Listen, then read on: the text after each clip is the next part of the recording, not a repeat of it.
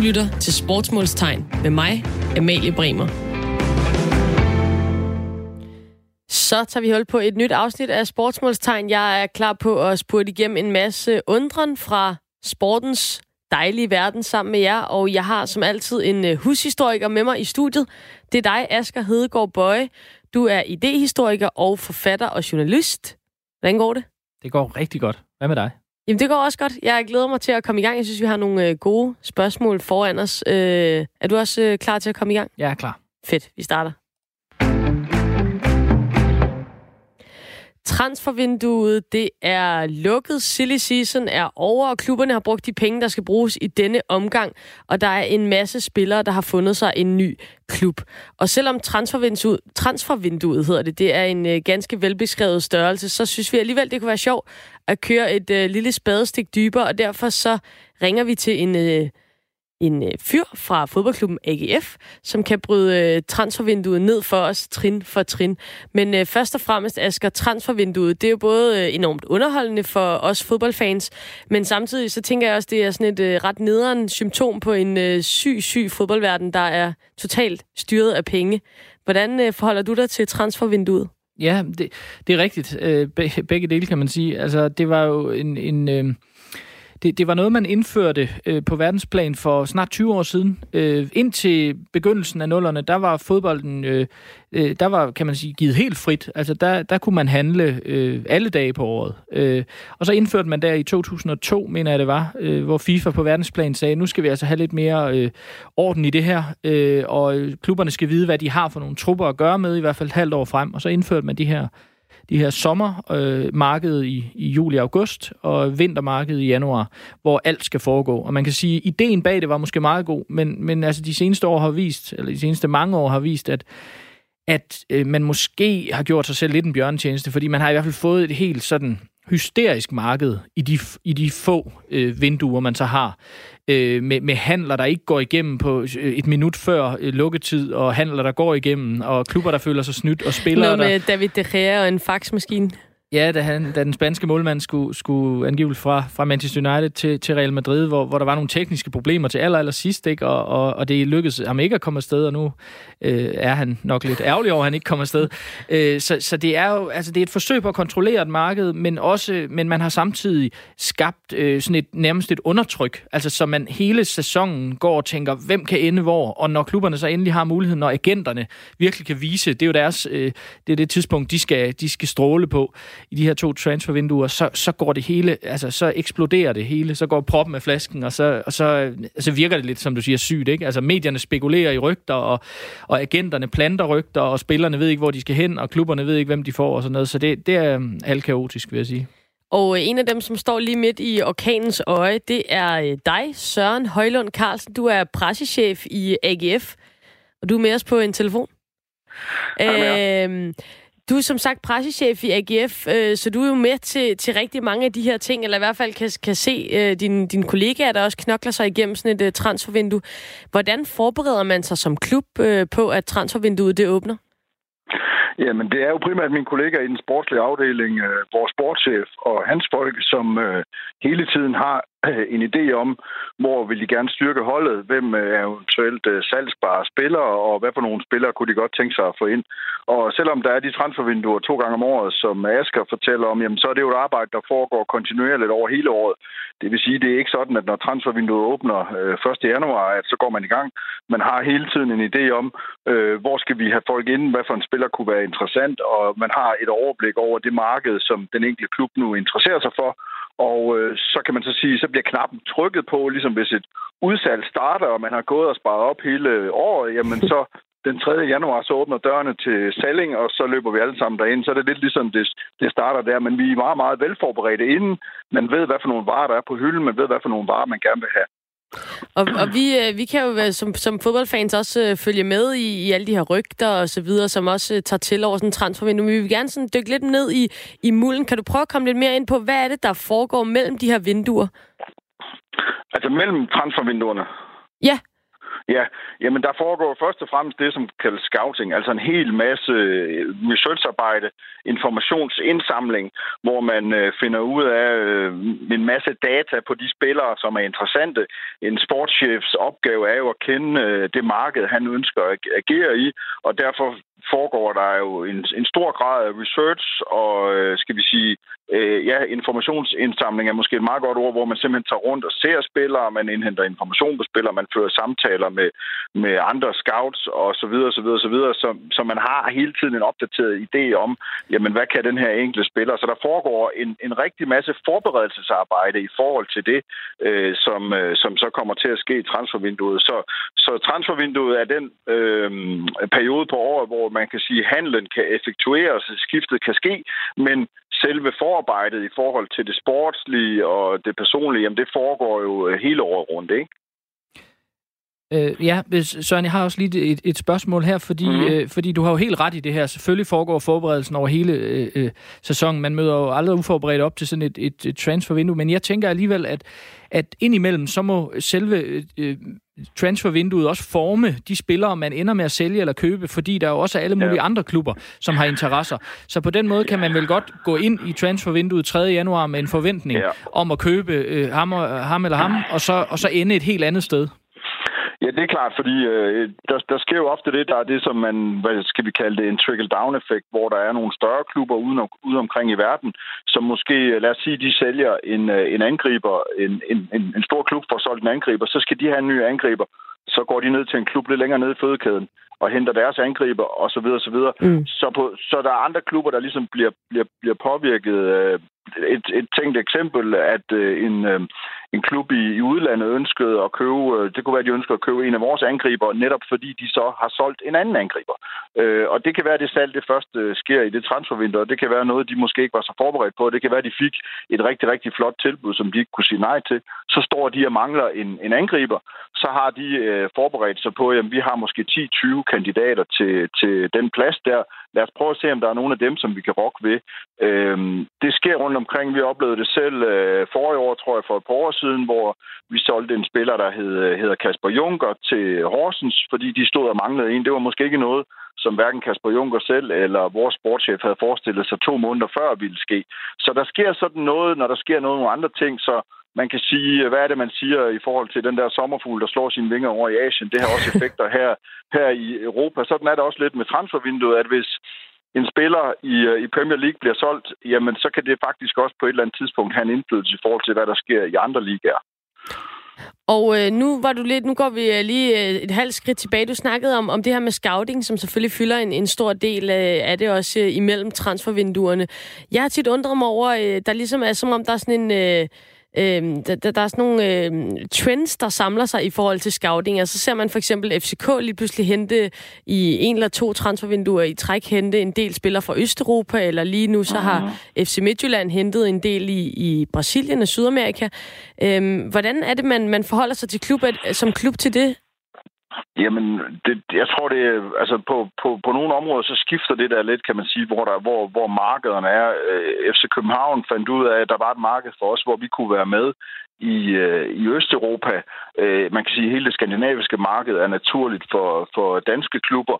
Nu har vi selv her i AGF tre spillere fra Australien, øh, som jo handler om, at vi har fået et kendskab til det marked, og vores øh, sportschef har fundet ud af, at der er faktisk også rigtig, rigtig gode spillere dernede, som kvæg de måske kommer fra Australien, ikke koster det samme, som hvis de nu kom fra Holland, Belgien eller, eller England. Mm. Øh, FC Midtjylland kigger i Brasilien, de får måske pludselig nogle kontakter derover, som de finder ud af, jamen de spillere, vi kan få fat i i Brasilien, de er faktisk rigtig, rigtig gode, så det er et fint og spændende marked for os, så der kigger vi derover, og de finder ud af, at øh, de kan faktisk godt blive velintegreret, de her brasilianske gutter, selvom de kommer ud til heden, øh, hvor man måske dårligt nok kan bo, hvis man kommer fra Aarhus, så har det lige lyst for dem, ikke? Øh, så, så, på, så på den måde finder man ud af, hvor er, hvor er vores, øh, skal vi sige, lille niche i, i markedet, fordi det jo også handler om at se, hvor er konkurrencen måske ikke så stor, ikke? Øh, fordi i Skandinavien, jamen Norge og Sverige og, og, og Danmark, der er konkurrencen om de bedste spillere, den er jo ret hård, fordi der er masser af klubber, og man kender spillerne rundt omkring, ikke? Så kigger man måske lidt længere væk, ikke? Og øh, når I så har fået en, øh, en spiller på radaren, for eksempel ved, ved hjælp af scouting, så mm. tænker jeg, at der skal være en eller anden kontakt. Øh, tager man så kontakt til... Altså, altså, og så tænker jeg, at der kommer noget i spil, som er fodboldagenter, som er sådan lidt øh, mytiske figurer for, for os almindelige dødelige. Altså, hvordan foregår det konkret, når man øh, har en spiller, som man gerne vil købe til sin klub? Hvem tager man så kontakt til, og hvordan? Ja, nu vil jeg ikke sige, at agenter er mytiske på den måde, men, men de spiller en stor rolle, især her i transfervinduet, især her i, i, skal vi sige, i dækningen af transfervinduet, den journalistiske dækning, der spiller agenterne en stor rolle, men agenter er i gåseøjen øh, rådgiver, eller bare, jeg han har sagt bare, det er det jo selvfølgelig ikke, men altså, de er rådgiver til spilleren, både i forhold til karrieren, men også i forhold til sådan på den længere bane mm. uddannelse, hvis det er unge spillere. Nu mødte jeg lige i dag øh, vores tidligere spiller, Dali Olsen, ud på vores træningsanlæg, som nu er agent. Han tager så meget af de unge spillere, der handler det om, kan vi sige, at forme den tidlige karriereplan i forhold til uddannelse og støtte op omkring det. Men ellers, når du spørger, på, altså når du spørger om den konkrete ting, så handler det jo om, at hvis spilleren øh, er længere væk end seks måneder fra sit kontraktudløb, så, så må man ikke kontakte spilleren, så skal man gå via klubben, så skal der et salg i gang. Og det vil sige, at der på en eller anden måde kommer en dialog i gang med klubben, og man ringer simpelthen og spørger, eller kontakter dem via agenter, eller hvordan man nu gør det, jamen vi vil gerne købe den der spiller. Mm. Øh, så når Inter ønsker at købe øh, Christian Eriksen, så behøver de sådan set ikke øh, gå til Tottenham, hvis de siger, at vi skal først bruge dem til sommer. Men i og med, at de ønsker at bruge ham nu, så er de selvfølgelig gået til Tottenham og sagt, hvad kan vi få, hvad skal vi give for Christian Eriksen? Og hvis nu Christian Eriksen havde to år tilbage i sit kontraktudløb, så skulle de jo købe ham sådan, sådan reelt, i stedet for at have den her snak om, at han nu skal komme efter, eller med det samme, eller efter seks mm. måneder. Ikke? Ja. Så der er den der skæringsregel, der hedder seks måneder, hvor klubberne ikke må snakke med spillerne. Og hvordan er det så, at agenterne kommer i spil? Øh, er det, når man skal i gang med at forhandle kontrakter, eller hvordan? Ja, det er jo, når der er den dialog med, med den enkelte spiller, og den dialog er der jo øh, også, når spillerne er ansat. Øh, så er det jo tit, at man snakker med agenterne, når det handler om forlængelse af kontrakter eller andre ting. Så agenterne er på, på, på en eller anden måde en, en, øh, en rådgiver. For de største spillere, de største stjerner, så er de jo også en, en gatekeeper de helt store stjerner har jo en, er nærmest små firmaer, der, der, der sørger for alt omkring spilleren, og derimellem også spillernes kontraktrettigheder. Ikke? Øh, så, så det er jo en rådgiver til spilleren, som du alt andet lige skal i, igennem øh, for, for, at snakke med, øh, for at snakke med den enkelte spiller. Der er stadig spillere, der klarer tingene selv. Der er spillere, der nøjes med at have en advokat på, og så videre, ligesom når vi andre køber et hus. Mm. Øh, men, men langt, langt de fleste spillere, de har nu en agent, fordi det er ikke noget, de selv kan håndtere. De skal koncentrere sig om at spille fodbold, og det er det, de skal bruge deres tid på. Ja, og man, man kan vel, du nævnte det lige kort selv, men man kan vel også sige, at, at, at agenternes, en af agenternes øh, vigtigste roller her i transfervinduet, det er jo også, altså hvis man skal sige det sådan, sådan øh, rimelig groft, så kan, og det er jo også, om ikke plante historie i pressen, så i hvert fald få, få deres klienter til at se godt ud. Øh, så man kan sige, de har også den der PR-del. Øh, Ja, ja, det har de jo, og det er jo også fordi, der kan være spillere i, i visse klubber, og nu er det vigtigt for mig at understrege, jeg taler ikke om den klub, jeg arbejder i, men, men mere sådan generelt, at der kan jo være spillere, som har, har, har lyst til at komme et andet sted hen, jamen, så kan agenten have en rolle i forhold til nogle historier, og der kan også være noget omkring forhandlingerne. Nu nævnte jeg før øh, Christian Eriksen eksemplet. Der er sikkert mange øh, små eksempler i den case omkring historier, der er blevet plantet af den ene eller den anden part i medierne, for ligesom at lægge pres på noget, eller for ligesom at få det til at bølge. Og det kan ser man jo også sker, at der kommer nogle historier ud, som, som, som øh, bliver plantet i forhold til at lægge pres på en eller anden form for forhandling. Og andre gange, så kommer der bare nogle historier, som man bare må undre sig over.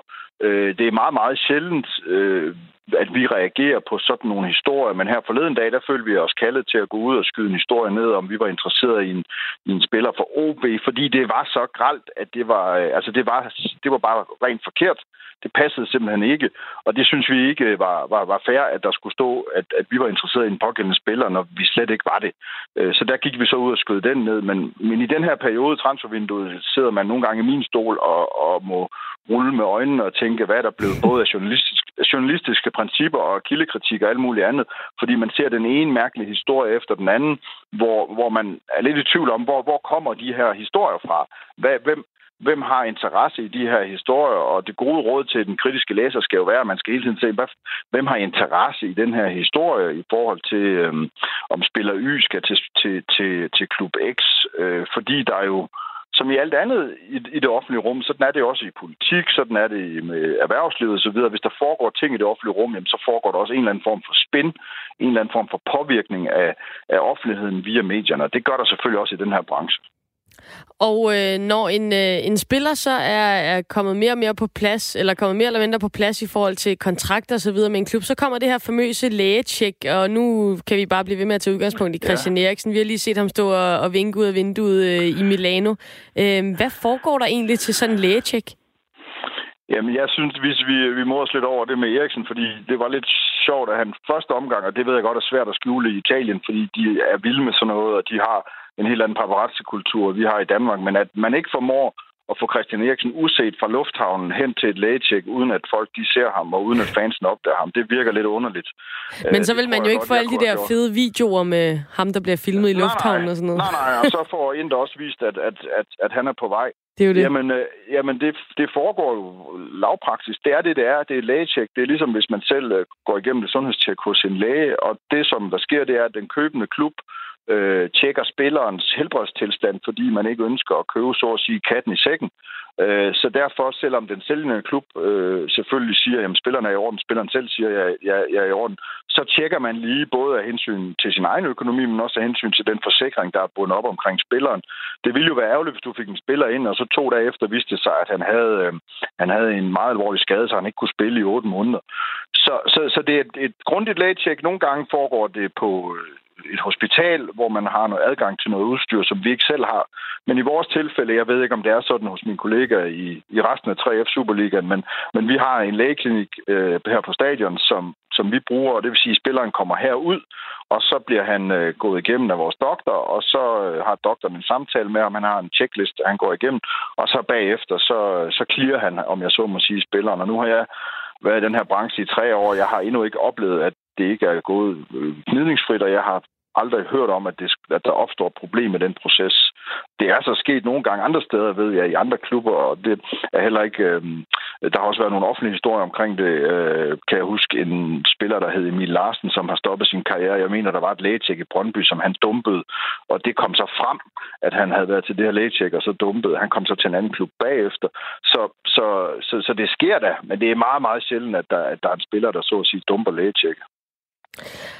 Og øh, når de så er kommet igennem det her lægetjek, som øh, sker 99,9 procent af gangene, det virker sådan helt ja. rituelt nogle gange, at, øh, at de skal igennem ja. det her. Men, øh, men det er så en del af det.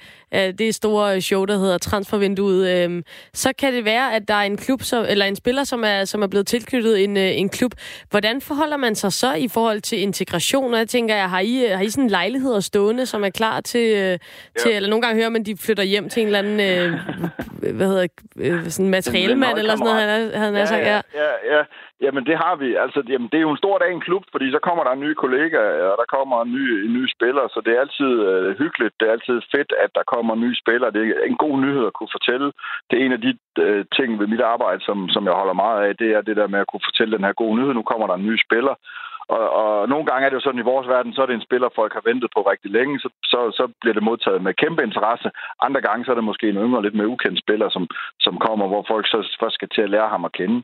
Øh, jamen, der sker jo det, at spilleren bliver indkvarteret. Det kan være på øh, et hotel, hvis han har lyst til det. Øh, vi har øh, nogle sponsorer, som, øh, som er hotelkæder, som, hvor han har mulighed for at bo, men vi har også nogle lejligheder, vi råder over, hvor spilleren kan bo.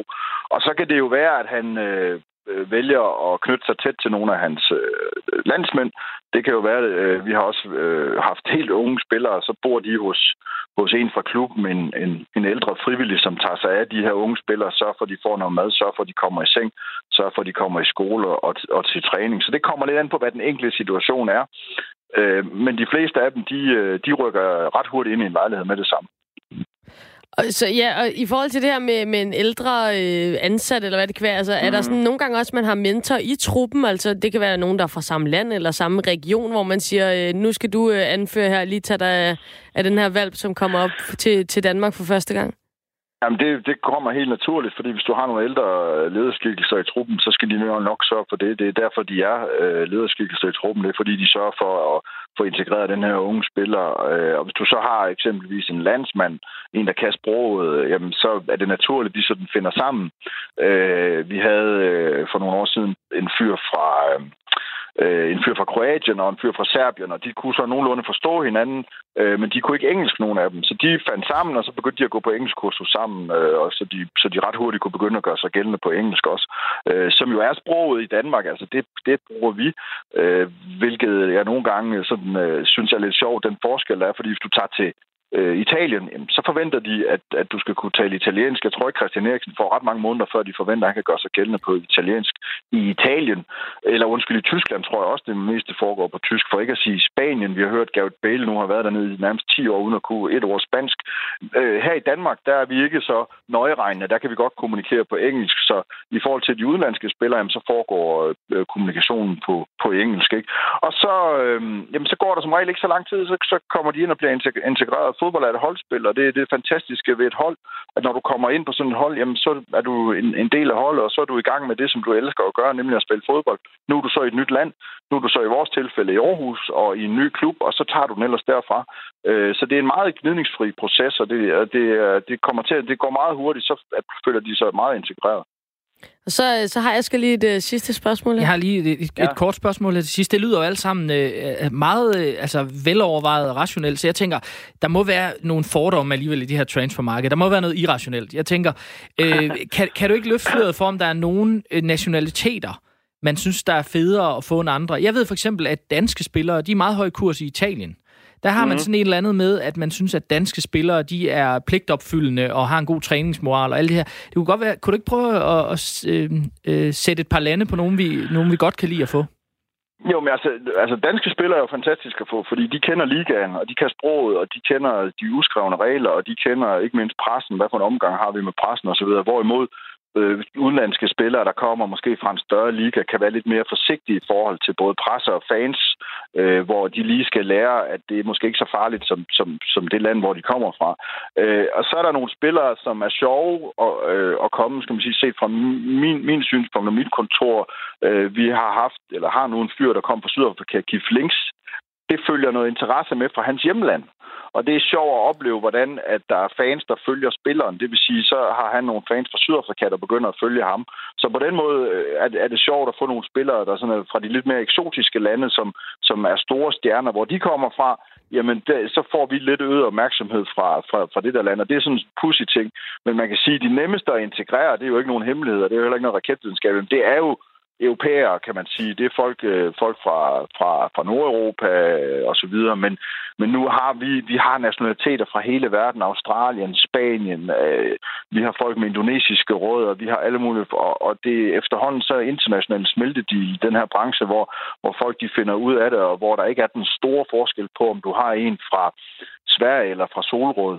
Øh, det, øh, det, det er efterhånden øh, så professionelle fyre, så, så, så de ved, hvad det handler om, og de træder ind i det rigtig, rigtig hurtigt. Øh, jeg, jeg tror, det var kulturforskellene var, var, var større og mere udbredt for 10-20 år siden, end de er nu. Øh, fordi de her unge mennesker, der kommer, jamen, de, de er så gode til at, til at gå ind i det med træsko på, om jeg så må sige. Ikke? Og Søren, øh, nu bliver vi nødt til at, at lukke ned for den her transfersnak. Tusind, tusind tak, Søren Højlund Carlsen, pressechef i øh, AGF, fordi at du vil gøre os klogere på transfervinduet. Velbekomme.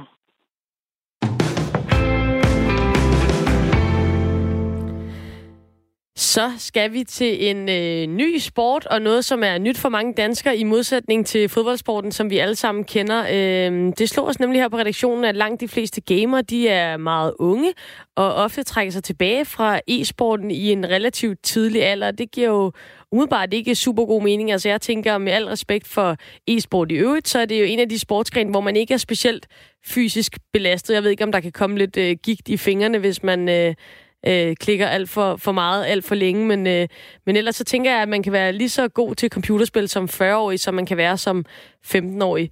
Øhm, øh, hvad, hvad tænker du, Asger? Altså, det er lidt underligt, at det er en ny sport, og så er det måske bare derfor, at der er mange unge, øh, unge mennesker, der interesserer sig for det, eller hvordan? Ej, jeg tror, der, der, der ligger noget fysisk i det også. Der ligger, der, jeg, jeg kan godt øh, forestille mig, at... Øh, at øh, sådan en gammel en som mig i slut 30'erne ikke kan, ikke kan reagere lige så hurtigt som en, øh, en teenager. Jeg tror, der, der ligger noget der. Og øh, nu skal vi høre fra øh, Christian Engel, som er øh, performance coach i øh, North som er en, øh, en e-sportsorganisation. Christian, kan du gøre os lidt øh, klogere på, hvad det er øh, inden for e-sport, som gør, at det er, det er unge mennesker, som øh, tit er udøvende? Hvorfor er der ikke nogen, der er, der er ældre? Jamen, der kan, der kan være flere grunde. Uh, nu er jeg rimelig ny i sporten, men jeg er ikke ny i at analysere sportsgrene. Men uh, hvis jeg skal, sådan min første indtryk af det, efter at have kommet ind under huden på sporten, det er, mm. at det, det er jo rettet mod en målgruppe, uh, først og fremmest. Altså, hvert spil eller sport er, er, har jo typisk et fokus mod en målgruppe, og der, der når jeg har været med til store turneringer osv., så, videre, så, så, er det, så er det meget, jeg fornemmer meget, at det er rettet mod unge uh, som udgangspunkt. Øh, det er både i øh, hele måden, eventen øh, bliver kørt på, men også øh, når man kigger på spillet som sådan. Også i forhold til sådan en professionalisering af det. Øh, altså, hvis man skal kigge på en ting, er, at man kan træne utrolig mange timer, fordi det er stilletid. Og øh, det kan godt være svært at få ind senere i livet.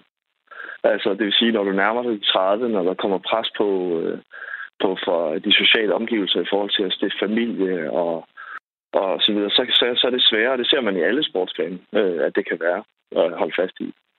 Men de her mange træningstimer kan også være svære, at, øh, øh, fordi øh, sportens organisering, det er også meget, at øh, man spiller øh, turneringer på mange forskellige slags tidspunkter. Øh, og, øh, og worldwide i tidszoner. Og, og, og det, det er også en, en, en faktor i hvert fald, som, øh, som spiller ind. Og øh, hvordan, altså, nu er du performance manager. Øh, jeg tænker også, at øh, du, du snakker selvfølgelig om, at de unge her, de er, de er måske mere omstillingsparate osv. Hvordan arbejder du som performance manager med, med nogle udøvere, som er så unge mennesker?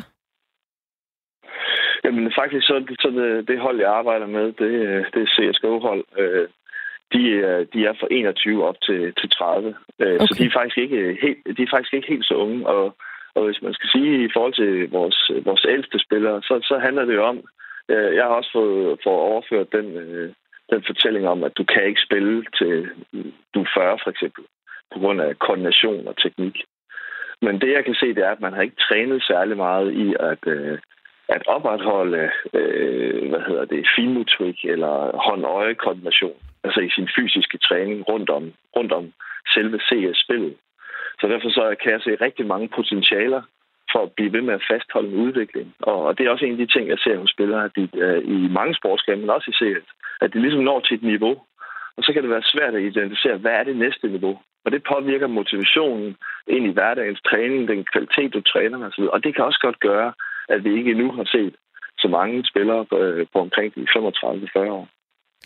Og nu, nu har du arbejdet med også professionelle fodboldspillere, som, som Kasper Schmeichel for eksempel, og, og store stjerner, som vi alle sammen kender. Hvad er forskellen? Kan du prøve at komme ind på nogle af, nogle af de særlige ting, når du arbejder med e-sport i forhold til for eksempel fodbold? Altså, hvad skal vi sige, den, den, øh, den største forskel lige nu for mig er, at, øh, at, at sporten er stille siddende. Øh, det vil sige, at den, den nærmest er endnu mere mental end de andre sportsgrene. Det vil sige, du kan ikke når du bliver vred, så kan du ikke lige løbe op og, og så takle modstanderen hårdt, og så komme ud af den vrede. Det vil sige, du, du, du skal hele tiden håndtere de følelser, som du møder i spillet. Øh, det, det ser man også i andre sportsgrene, men det er forskellen i hvert fald fra, fra, øh, fra fodbold. Men ellers så er der også, øh, hvad skal man sige, Øh, altså nogle af de andre ting øh, ligger også i forhold til, at fordi det er en, øh, en mental øh, sport, altså det er sidder med, men så ligger der utrolig mange træningstimer og også utrolig mange muligheder i måden at træne på. Øh, og en af de ting, jeg kan se, det er, at spillerne er meget mere involveret i alting, end, end de typisk er i fodbold, øh, i de sportsgrene, som har varet i, i flere hundrede år. Der har træneren en anden rolle end, end, end i, i CS. Og øh, i forhold til, til, når du siger det her med det mentale, så kommer jeg jo til, til, til at tænke på, at der tænker jeg også noget som erfaring, altså bare øh, livserfaring og, og ældre ældre mennesker. Det lyder som om, at det er sådan senioragtigt, men nogen, der er ældre end nogen, der er 20 år i hvert fald. Øh, det tænker jeg jo godt kan være, kan være godt for, for overblikket, og også det her med at skulle styre sit temperament, som du snakker om osv. Altså, tænker du, at, at udviklingen går imod, at e-sportspillere bliver ældre, eller er det bare noget, der, der er for de unge? Jeg, jeg tror godt, vi kan se, at det kommer til at minde øh, om øh, for eksempel tennis. Altså, hvor du godt kan se en Roger Federer nærme sig de 40. Det tror, jeg, det tror jeg godt, vi kan se eksempler på inden for de næste, næste 10 år. Det er også fordi, at øh, pengene bliver ikke øh, mindre. Og det, at øh, et, et, et, hvad skal man sige, et, øh, når, når, når unge mennesker omkring 25-30 skal forsvare Øh, og det skal de tit i, øh, stadigvæk i, i e-sport, skal forsvare for omverdenen. Nå, så lever du af at spille computerspil. Så det, har, det er folk stadigvæk svært ved at forstå. Mm. Øh, og det kan de også have i almindelige sportsgrene, men, men særligt det her. Jamen så det, når, når folk ligesom kan se, okay, der er også noget, du kan leve af, og du kan spare op til en fremtid osv., så, så, det, så kan du nemmere forsvare det øh, over for dig selv og for din omverden. Og det kommer også til at påvirke det. Øh, så, så du tænker faktisk, at udviklingen går imod, at, øh, at folk bliver ældre og ældre også inden for professionelle øh, computerspillere? Jeg, jeg tror i hvert fald, at vi godt kan skubbe grænsen lidt, men jeg, kan stadigvæk, jeg har stadigvæk svært ved at se min, min bedstefar spille det, i stedet for bridge ved bordet, ikke? som er måske den modsatte øh, ende af, af spil- og sportsskalaen, ikke? Hvor, som, hvor der er rigtig mange pensionister, der spiller bridge. Øh, så jeg har svært ved at se dem endnu øh, tage det skridt, men, øh, men hvem ved? Men, men jeg tænker, det er, jo, det er jo en meget god pointe, den du har med, at det er, en, det er en ung sportsgren. Altså man kan sige, der er vel ikke nogen, der endnu har kunne spille Counter-Strike fra de var øh, 6, 7, 8 år gamle, og så til de er, jeg ved ikke, hvor, hvor gammelt spillet er, men man kan sige, der går jo nogle år før, at vi ligesom kan have de her veteraner med. Det er klart. Øh, men, men, men jeg tænker måske, i den anden ende af skalaen, kunne man måske sige noget om, eller kunne du sige noget om, at man måske kan være yngre end man kan i andre sportsgrene. Fordi man kan jo ikke være øh, øh, øh verdens bedste fodboldspiller som 15-årig. Det er simpelthen ikke fysisk Nej. muligt. Øh, men, men vil Nej, det være muligt det i, i e-sport? Jamen altså, vi har øh, en af vores spillere i North. Han har spillet Counter-Strike i tre år. Og det, at han er med i, hvad skal man kalde, i top 20, lige nu i top 20 hold i verden, og vi sigter imod øh, top 5, det siger noget omkring, at det også er noget, du kan udvikle dig hurtigt i. Og hvor gammel er han? Øh, hvis du, du, jamen, han er i midten af 20'erne. Okay. Starten midten af 20'erne. Så, øhm, så, så, så på den måde, der, øh, hvad hedder det, der er det en, hvad skal man sige, der, har, der, der stiller sportsgrenen nogle andre krav. Men jeg vil så også sige, det kan også være på grund af, at sporten ikke nu er udviklet til den, til den højeste detaljeringsgrad. Mm. Det vil sige, jeg kan godt forestille mig, at det kan blive sværere at nå toppen om nogle år, fordi der nu bliver begyndt at, mm. at kigge på mange forskellige felter rundt omkring øh, spillet og taktikken. Ind i tekniske, det mentale, det, ja, alle mulige forskellige træningsformer, øh, som vil understøtte øh, udviklingen. Og for, jeg tænker, der, der er også rigtig mange derude, som, øh, som øh, kan, kan slå lidt på det her med e-sport, og hvad, hvad er det egentlig for noget? Øh, og nu, nu, nu er du så med her, og du er performance manager for et e-sportshold, og det, det, øh, det lyder jo allerede meget mere avanceret, end de fleste nok vil forbinde med, med computerspil. Men prøv, prøv at dykke lidt mere ned i, hvad det er, som du, som du konkret arbejder med med de her spillere for at optimere dem. Jamen, jeg, ja, først og fremmest så, så, øh, så har jeg skulle forstå sporten for at forstå de krav, sporten øh, har indbygget, og for eksempel, hvor, hvor, hvor teamafhængigt er det. Og for eksempel CS er enormt teamafhængigt. Så evnen til at arbejde som team, tilliden til, øh, og, øh, til hinanden, det at lave aftaler, det at op, opretholde aftaler, både i spillet, men også den taktiske udvikling. Altså, når du skal lave forskellige setups og plays og, og så videre. Der ligger rigtig mange øh, ting rundt omkring det, som spillerne ikke nødvendigvis er opmærksom på, som de ikke nødvendigvis ser. Det er en ting. Den anden ting er så alle de ting, der understøtter deres performance, øh, når det gælder. Det er, hvordan træner de hver dag? Træner de med kvalitet? Spiser de sundt, så de kan træne med koncentration? Er de i god form, så de kan holde til en turnering over, over mange dage og sidde to gange øh, tre timers kampe med korte pauser? Alle de her ting, der ligger rundt om, som når vi typisk vil kigge på i, i andre sportsgrene, det er det, jeg kigger efter. Øhm, det er bare for at komme med nogle eksempler. Ja, og det, og det er super gode eksempler. Jeg synes jo, det er interessant, fordi den her fordom, som, som er ved at blive udvisket nu, fordi der kommer mere og mere e-sport ud til den, til den brede offentlighed, men det er jo, at, øh, at man sidder med, med en pepperoni-pizza i den ene hånd, og en energidrik i den anden, og så ellers bare øh, taster løs, hvis man er god til computerspil. Øhm, hvordan oplever I, når I får nogle af de her nye spillere ind? Øh, for eksempel, øh, hvis I lige signer en, en helt ny spiller, som ellers bare har været amatør. Hvordan er det for dem at komme ind i det her super professionelle setup og skulle arbejde med alle de her top professionelle ting? Jamen, nu har jeg faktisk ikke lige præcis den erfaring. Uh, har jeg faktisk ikke nu, så det kan jeg ikke tale mere om. Men det er det, jeg kommer til at arbejde på og for det er at, at tænke mere talentudvikling. Det vil sige også mm. at uh, lave nogle uh, camps og nogle forskellige ting, hvor de kan mærke, at det er en anden måde, man arbejder med det på. Øhm, og, øhm, og når jeg så har hjulpet holdet med at udvikle en kultur for alle de her ting, når der så kommer en ny spiller ind, mm. så han hurtigt kunne aflæse, hold op, det handler om nogle andre ting, det her, øh, og opleve det som et øh, forhåbentlig et kæmpe løft til hans egen, hans egen performance. Christian... Og hans, fordi jeg har ikke endnu set, uh, set piger på nogle af de hold, uh, jeg har det, spillet mod. Eller det, det skal nok komme. Christian Engel, uh, performance manager ved North. Tusind tak, fordi du var med os her. Tak. Nå, Asger, altså, øh, jeg har godt nok været ude og se, øh, se e-sport ude i Royal Arena en enkelt gang, men jeg er ikke sådan øh, super meget inde i det, men jeg føler mig lidt bedre klædt på nu. Altså, det er interessant, de arbejder jo helt vildt fokuseret med alle de her øh, bitte, bitte små detaljer i e-sporten. Ja, og det giver jo rigtig god mening, at man også der, som man gør i, i al traditionel sport også, øh, arbejder med en hver lille detalje, mentalt, øh, fysisk, øh, i forhold til, til, til teamwork, og, og, og, og måske ligger det egentlig tættere på den sportsgren, som i forvejen er så, kan man sige, teknologisk i sin natur, at, at, øh, at det, giver, det giver virkelig, virkelig god mening. Øh, ja. Og i forhold til det her med, med at udbrede øh, nye sportsgrene og ligesom specialisere dem på en eller anden måde, øh, hvad, hvad ser du så i, i fremtiden for sådan noget som e-sport? Altså nu snakker vi her med en, med en performance manager. Altså det, det er jo topprofessionelt. Ja, men er det ikke, jeg tænker, det er et spørgsmål om, hvor, hvor, meget, øh, hvor, hvor mange penge der er i sporten, og hvor mange penge der er i den enkelte, det enkelte hold. Fordi hvis der er penge nok, så kan man jo optimere øh, på, på alle fronter. Mm. Og det tror jeg også, man vil se her. Øh, Altså det mentale, kost, øh, øh, døgnrytme, alle de her ting, og også gå ind og måle på, øh, på, på faktorerne i spillet, øh, og hvad der kan forbedres. Bare en lille my, ikke? Fordi det er jo altså en kliché, men i topsport er det jo virkelig detaljen, der afgør det. Og, og her virker det som, også uden at jeg ved meget om, om e-sport, så virker det som om, at, at, at det er på altså splitsekunder og i, i, i virkelig ned i detaljen, at forskellen mellem de allerbedste og resten findes.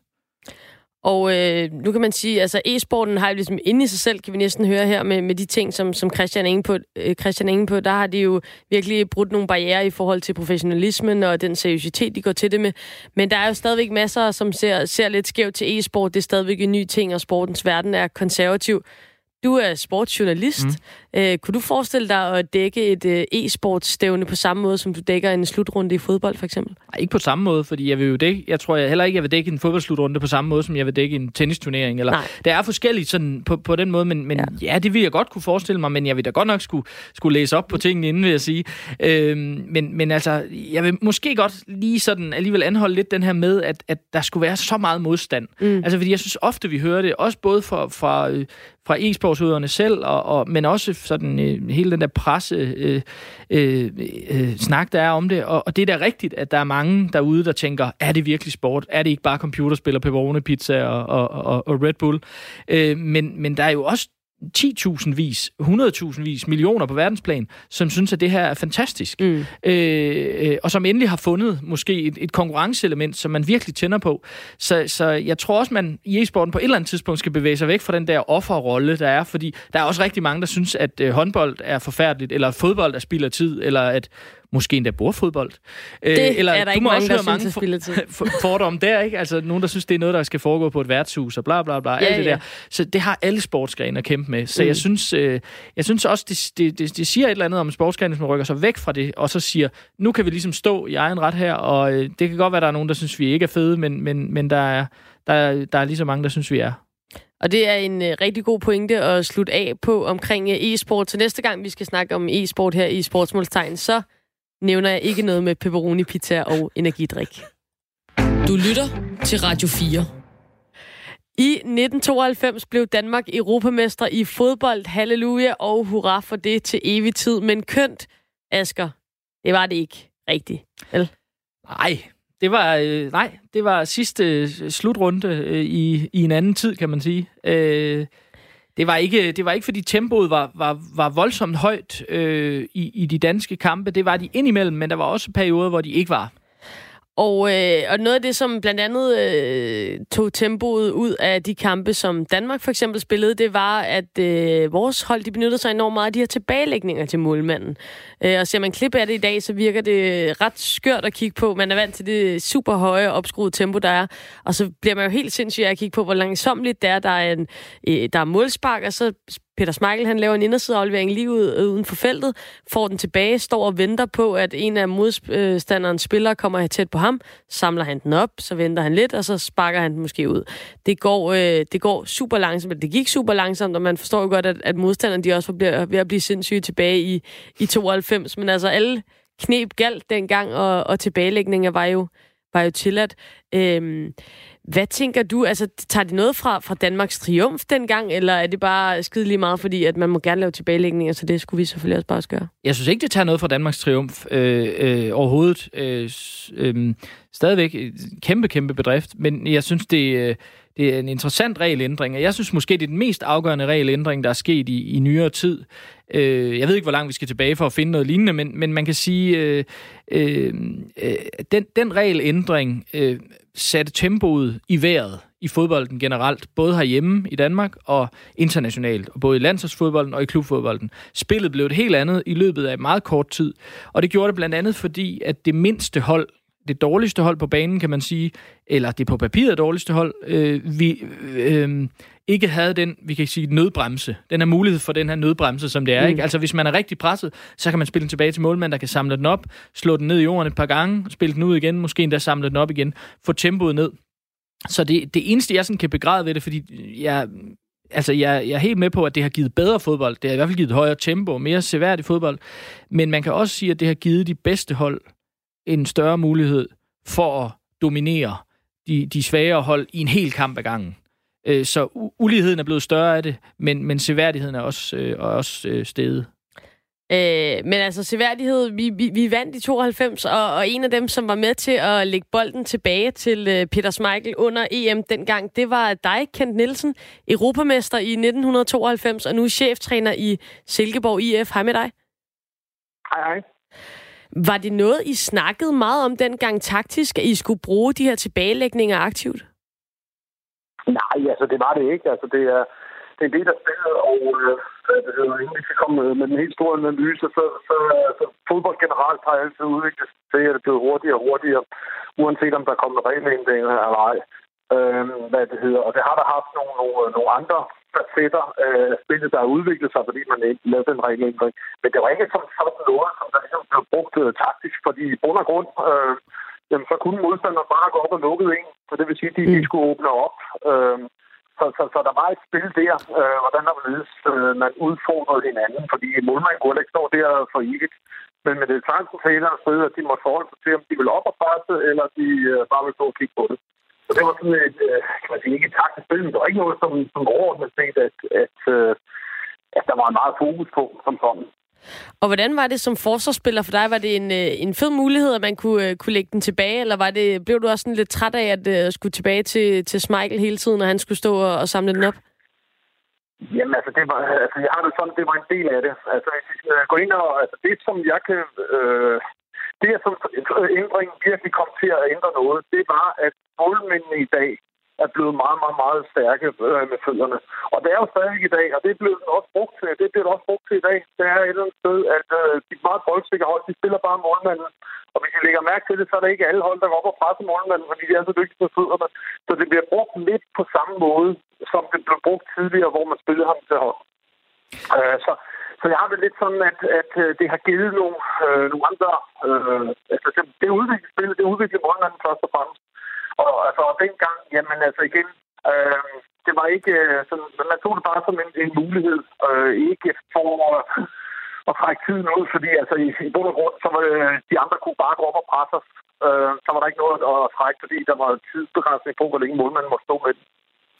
Men vil du ikke også, kan sige det her med, at det kan være øh, en del af udviklingen hen imod et, et øh, måske fladere spil, eller hvad vi skulle kalde det, altså det her med, med flere berøringer øh, på, på holdet af gangen. Altså nu her senest med, at, øh, at den her regel om, at man nu kan modtage bolden ind i straffesparksfeltet som, som medspiller til, ja. til målmand, ikke?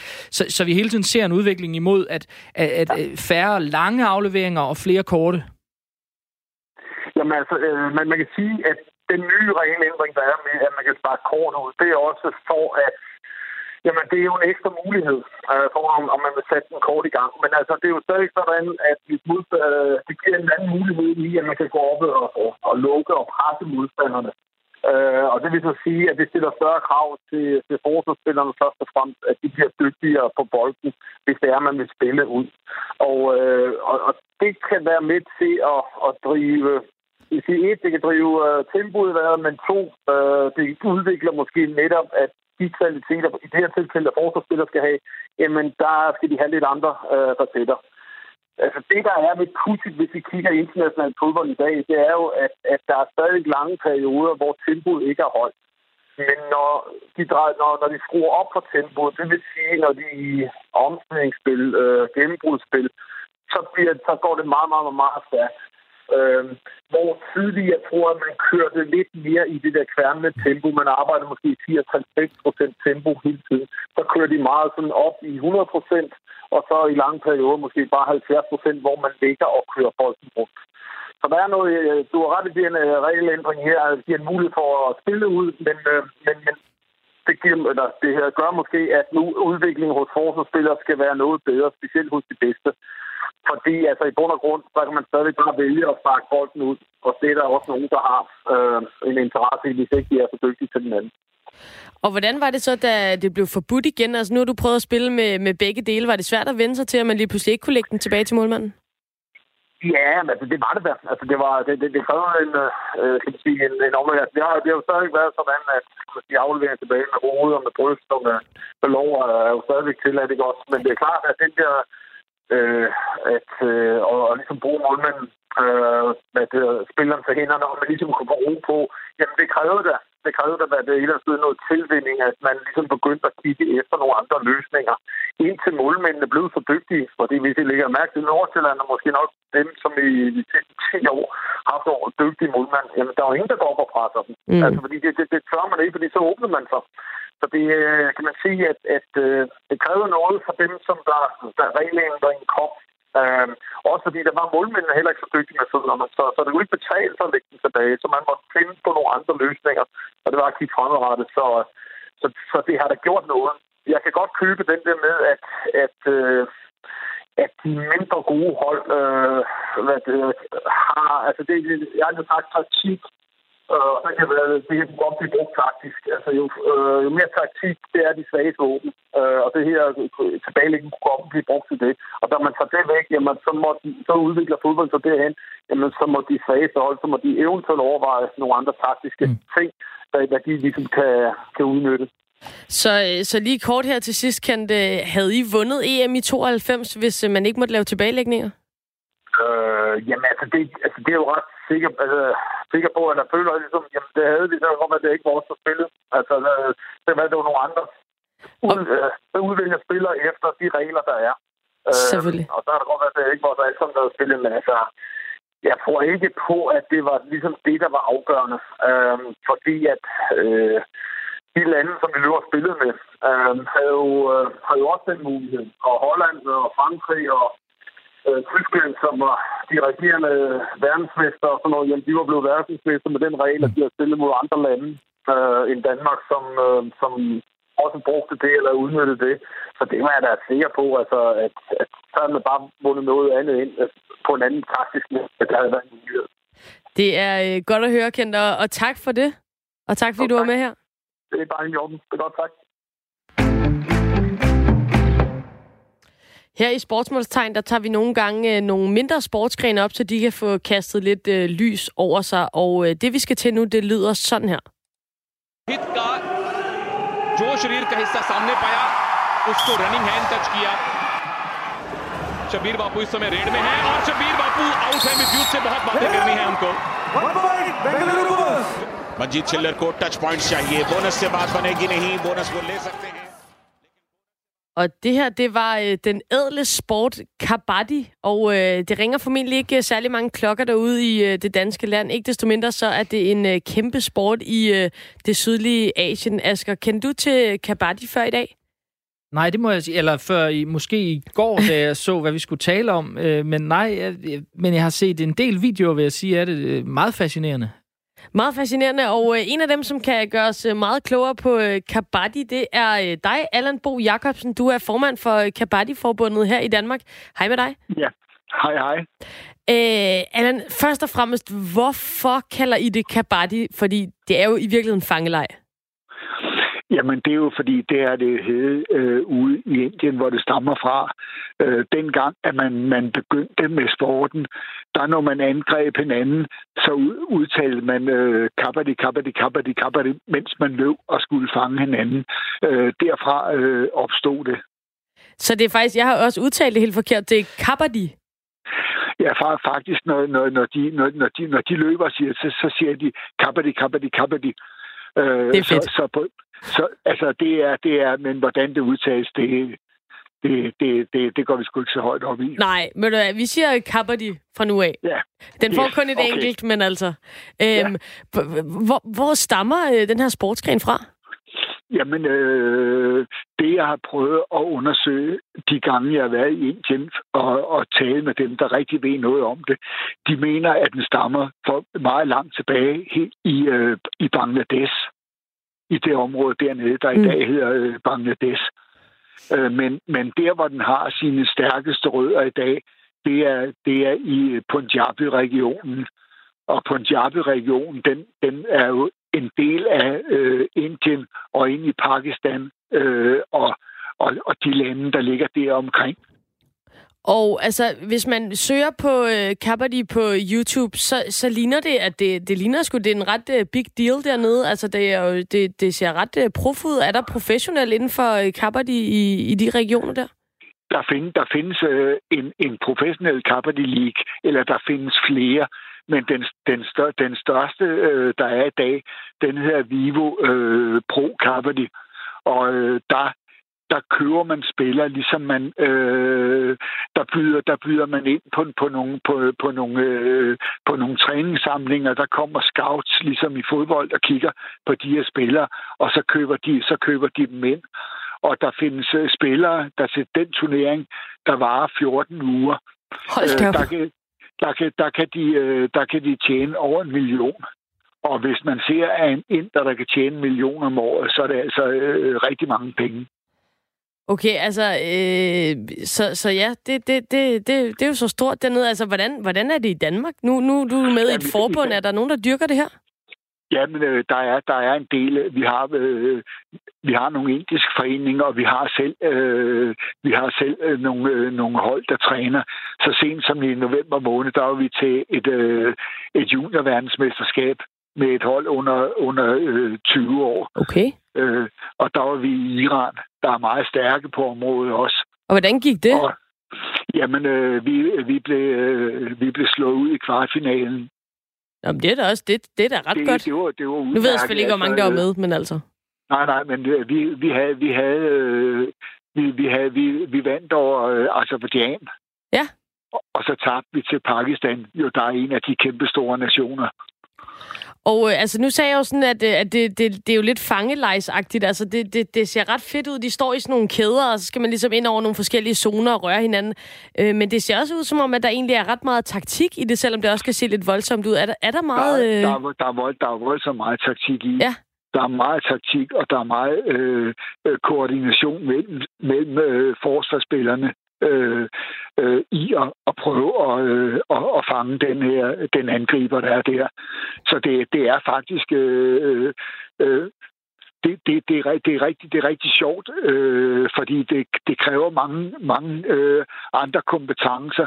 Det er jo, det er jo mestendels øh, kampsportfolk, øh, der går ind og prøver den her sport og med, fordi den er, den er jo lidt voldsom indimellem.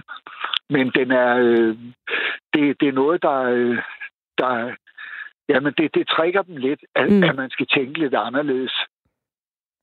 Ved du hvad, Allan, øh, du får lige et øh, hurtigt spørgsmål fra øh, min, min hushistoriker Asger her, og så, så er vi ved at være der. Jamen, ja. jeg skal bare høre, det, det er rigtigt, der indgår ikke en bold, vel?